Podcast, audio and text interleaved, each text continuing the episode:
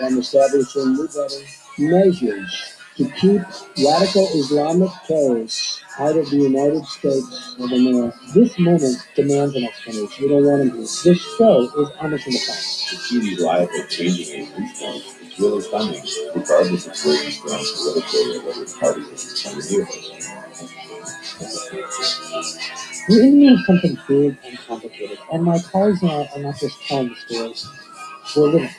When you're reporting on these attacks that have been directed by ISIS, yeah, when you're telling these stories in the dark corners of the internet where these people are, I got, you know, I, I, I got my phone with you but um, what happens?